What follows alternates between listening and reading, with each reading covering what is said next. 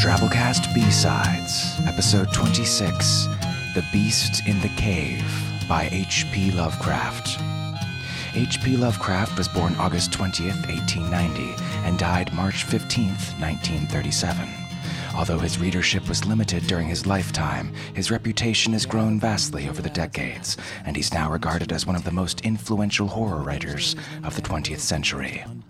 The Beast in the Cave was first published in the amateur press journal Vagrant and was one of Lovecraft's first ever stories, written when he was only 14.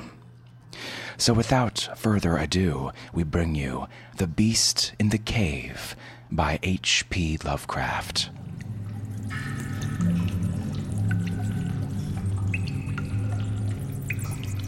The horrible conclusion, which had been gradually intruding itself upon my confused and reluctant mind, was now an awful certainty. I was lost, completely, hopelessly lost in the vast and labyrinthine recess of the Mammoth Cave. Turn as I might, in no direction could my straining vision seize on any object capable of serving as a guidepost to set me on the outward path that nevermore should I behold the blessed light of day, or scan the pleasant bills and dales of the beautiful world outside, my reason could no longer entertain the slightest unbelief. Hope had departed.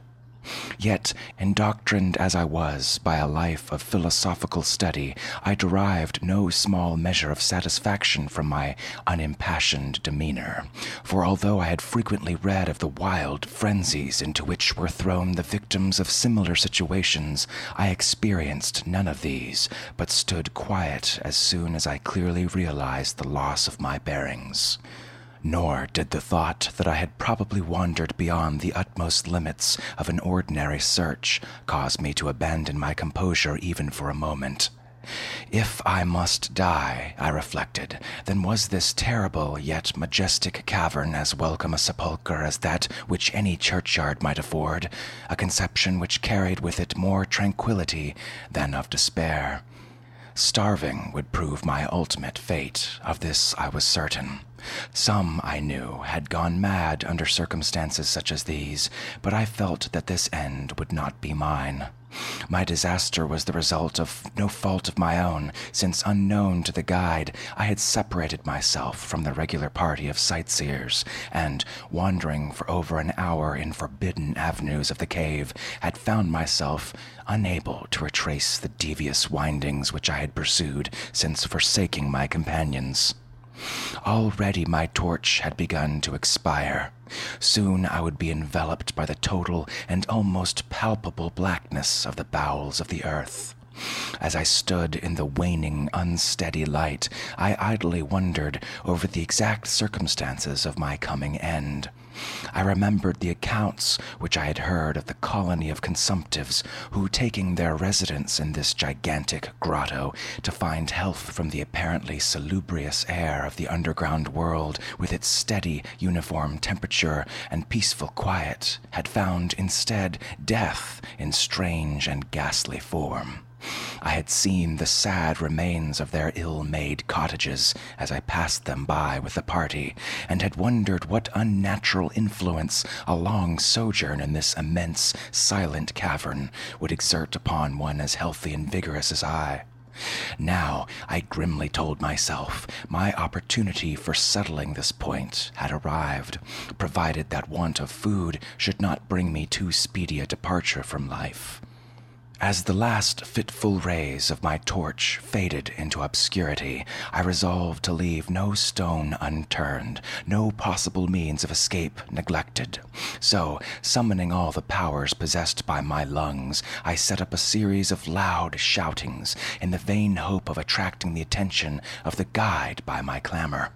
Yet, as I called, I believed in my heart that my cries were to no purpose, and that my voice, magnified and reflected by the numberless ramparts of the black maze about me, fell upon no ears save my own.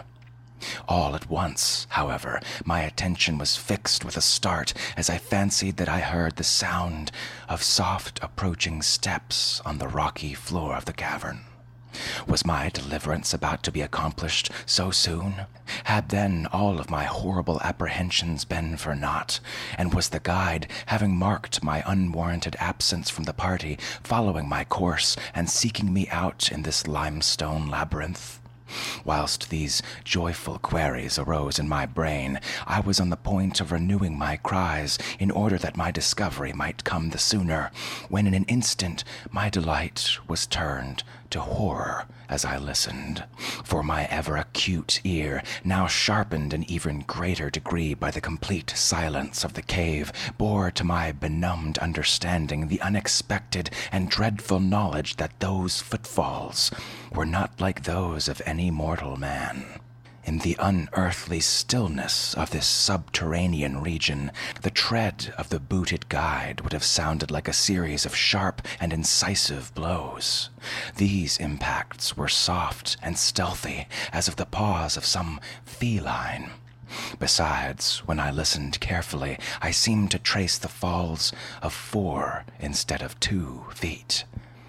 I was now convinced that I had by my own cries aroused and attracted some wild beast, perhaps a mountain lion, which had accidentally strayed within the cave.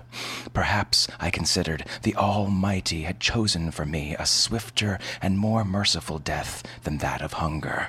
Yet the instinct for self preservation, never wholly dormant, was stirred in my breast, and though escape from the oncoming peril might but spare me for a sterner and more lingering end, I determined nevertheless to part with my life at as high a price as I could command. Strange as it may seem, my mind conceived of no intent on the part of the visitor save that of hostility. Accordingly, I became very quiet in the hope that the unknown beast would, in the absence of a guiding sound, lose its direction as had I, and thus pass me by.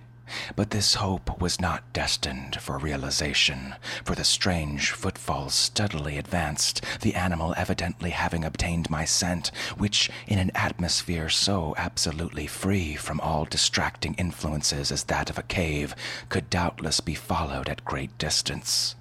Seeing, therefore, that I must be armed for defense against an uncanny and unseen attack in the dark, I groped about me the largest of the fragments of rock which were strewn upon all the parts of the floor, and grasping one in each hand for immediate use, awaited with resignation the inevitable result.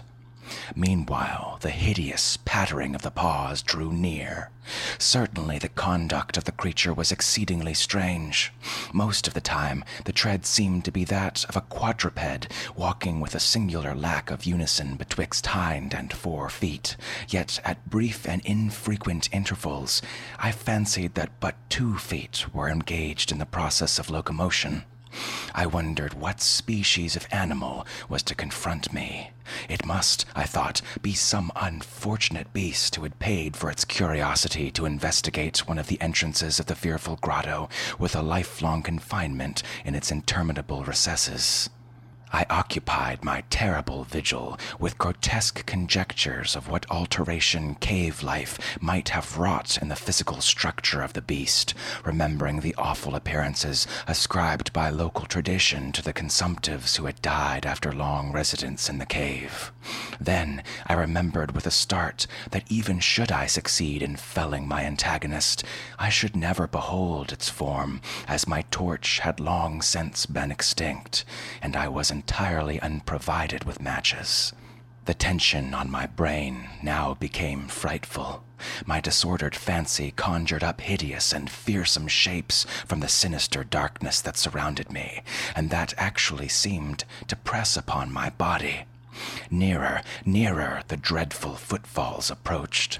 It seemed that I must give vent to a piercing scream, yet had I been sufficiently irresolute to attempt such a thing, my voice could scarce have responded. I was petrified, rooted to the spot. I doubted if my right arm would allow me to hurl its missile at the oncoming thing when the crucial moment should arrive. Now the steady pat, pat of the steps was close at hand, now very close. I could hear the labored breathing of the animal, which, terror struck as I was, I realized that it must have come from a considerable distance and was correspondingly fatigued. Suddenly, the spell broke. My right hand, guided by my ever trustworthy sense of hearing, threw with full force the sharp angled bit of limestone toward that point in the darkness from which emanated the breathing and pattering, and wonderful to relate, it nearly reached its goal, for I heard the thing jump, landing at a distance away, where it seemed to pause. Having readjusted my aim, I discharged my second missile, this time most effectively, for with a flood of joy I listened as the creature fell in what sounded like a complete collapse, evidently remaining prone and unmoving. Almost overpowered by the great relief which rushed over me, I reeled back against the wall. The breathing continued in heavy, gasping inhalations and expirations, whence I realized I had no more than wounded the creature and now all desire to examine the thing ceased. At last, something allied to groundless superstitious fear had entered my brain, and I did not approach the body, nor did I continue to cast stones at it to complete the extinction of its life. Instead, I ran at full speed in what was, as nearly as I could estimate in my frenzied condition, the direction from which I had come. Suddenly, I heard a sound, or rather a regular succession of sounds. In another instant, they had resolved themselves into a series of sharp, metallic clicks. This time, there was no doubt of it. It was the guide. And then I shouted, yelled, screamed, even shrieked with joy as I beheld in the vaulted arches above the faint and glimmering effulgence which I knew to be the reflected light of the approaching torch. I ran to meet the flare, and before I could completely understand what had occurred, was lying upon the ground at the feet of the guide, embracing his boots and gibbering. The guide had noted my absence upon the arrival of the party at the entrance of the cave, and had, from his own intuitive sense of direction, proceeded to make a thorough canvass of by passages just ahead of where we'd last spoken, locating my whereabouts after a quest of about four hours. By the time he had related this to me, I, emboldened by his torch and his company, began to reflect upon the strange beast which I had wounded but a short distance back in the darkness, and suggested that we ascertain by the flashlight's aid what manner of creature was my victim. Accordingly, I retraced my steps, this time with a courage born of companionship, to the scene of my terrible experience. Soon we descried a white object upon the floor, an object whiter even than the gleaming limestone itself. Cautiously advancing, we gave vent to a simultaneous ejaculation of wonderment, for all of the unnatural monsters either of us had in our lifetimes beheld, this was in surpassing degree the strangest. It appeared to be an anthropoid ape of large proportions, escaped perhaps from some itinerant menagerie. Its hair was snow white, a thing due, no doubt, to the bleaching action of the long existence within the inky confines of the cave. The face was turning away from us as the creature lay almost directly upon it. The inclination of the limbs was very singular, explaining, however, the alteration in which their use had been before noted, whereby the beast used sometimes all four, and on other occasion but two, for its progress. From the tips of the fingers or toes, long rat like claws extended. The hands or feet were not prehensile, a fact that I ascribed to that long residence in the cave, which, as I before mentioned, seemed evident from the all pervading and almost unearthly whiteness so characteristic to the whole anatomy. No tail seemed to be present. The respiration had now grown very feeble, and the guide had drawn his pistol with an evident intent of dispatching the creature, when a sudden sound emitted by the latter caused the weapon to fall unused. The sound was of a nature difficult to describe. It was not like the normal note of any known species of simian, and I wondered if this unnatural quality were not the result of a long continued and complete silence, broken by the sensations produced by the advent of the light, a thing which the beast could not have seen since its first entrance into the cave. The sound, which I might feebly attempt to classify as a kind of deep tone chattering, was faintly continued. All at once, a fleeting spasm of energy seemed to pass through the frame of the beast. The paws went through a convulsive motion, the limbs contracted. With a jerk, the white body rolled over so that its face was turned in our direction. For a moment, I was so struck with horror at the eyes thus revealed that I noted nothing else. They were black, those eyes, deep, jetty black, in hideous contrast to the snow white hair and flesh. Like those of other cave denizens, they were deeply sunken in their orbits and were entirely destitute of iris. As I looked more closely, I saw that they were set in a face less prognathous than that of our average ape and infinitely less hairy. The nose was quite distinct. As we gazed upon the uncanny sight presented to our vision, the thick lips opened, and several sounds issued from them, after which the thing relaxed in death. The guide clutched my coat sleeve and trembled so violently that the light shook fitfully, casting weird moving shadows on the walls. I made no motion, but stood rigidly still, my horrified eyes fixed upon the floor ahead. The fear left, and wonder, awe, compassion, and reverence succeeded in its place, for the sounds uttered by the stricken figure that lay stretched out on the limestone had told us the awesome truth. The creature I had killed, the strange beast of the unfathomed cave, was, or had at one time been, a man.